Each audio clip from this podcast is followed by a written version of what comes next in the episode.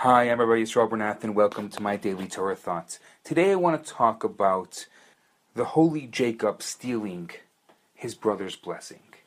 Everyone knows the story of Jacob and Rebekah teaming up to trick Isaac out of the blessing that was intended for Esav, the firstborn. Isaac was blind. He sent Esav off to hunt for a delicacy. And in the meantime, Rebekah prepared a delicacy at home and dressed Jacob with furs so that his arms would feel as hairy as Esav.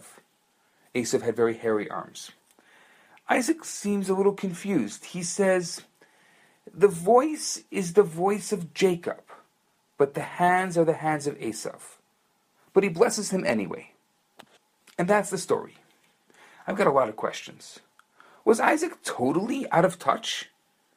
Was he so oblivious to reality to think that the wicked Esav deserved a blessing more than Jacob did? Also, we know Isaac was suspicious. Just before the blessing, he said, The voice is the voice of Jacob, but the hands are the hands of Esav. If he suspected something was amiss, why did he go ahead and bless him? Now, another strange aspect of the story is the actual content of the blessing. Take a look at the blessing that Jacob stole. It's a blessing for prosperity, a blessing for power. It speaks of grain and dew.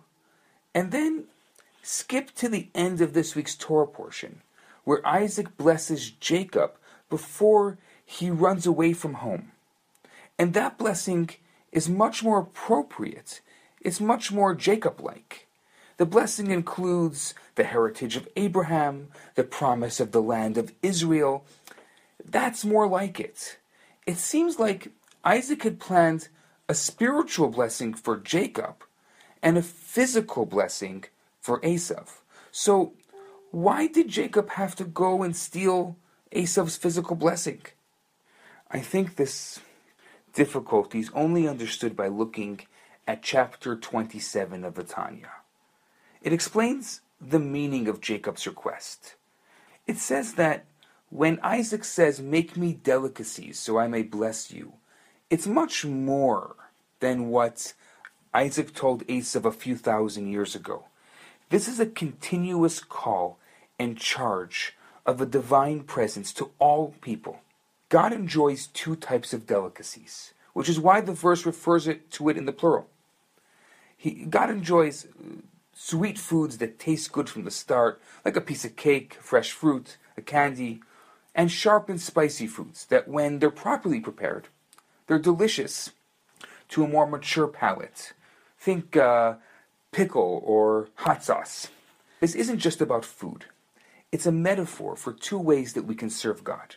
The first is with things like tefillin or Torah study, which is straight up good and holy. The second is with things that involve challenge and effort. They have some kick and tang and zest. God wants both. In the language of Kabbalah, it's the difference between iskafia and ishapcha. The struggle of the intermediate, the struggle of the Beinoni versus the soaring spiritual heights of the tzaddik, of the holy man, of the righteous man. You can even think of it as the difference between a Jew living in Jerusalem or Brooklyn versus a Jew living out in the boonies or maybe in NDG. Isaac figured that Jacob was the spiritual type. Jacob was studying Torah all day. He was sitting in the tent. He couldn't see Jacob making the spicy, zesty challenge type of pleasure for God. So Isaac thought he'd give Jacob the spiritual blessing, but give Esav the physical one. He hoped that Esav would be up to the challenge to bring godliness to the physical world, to create that spicy and sharp type of pleasure for God, the, the part with, with a kick. But Rebecca saw it differently. She knew Esav wouldn't utilize the physical blessing toward a godly end. She realized that Jacob had another side to him. By dressing him in fur, she demonstrated that Jacob can be both the voice of Jacob and the hands of Esav. She saw Jacob's ability to prepare and produce both types of delicacies for God. When Isaac saw that, he went ahead and gave him the physical blessings too. I think that is our mission today. We have to do both. We need to do things that are sweet and nice for God, and we also have a tremendous mission, a tremendous task to bring God into this world, into the physical, into our lives, into our everyday, to try to find within our day a place where God loves and that God enjoys. That's my thought for today.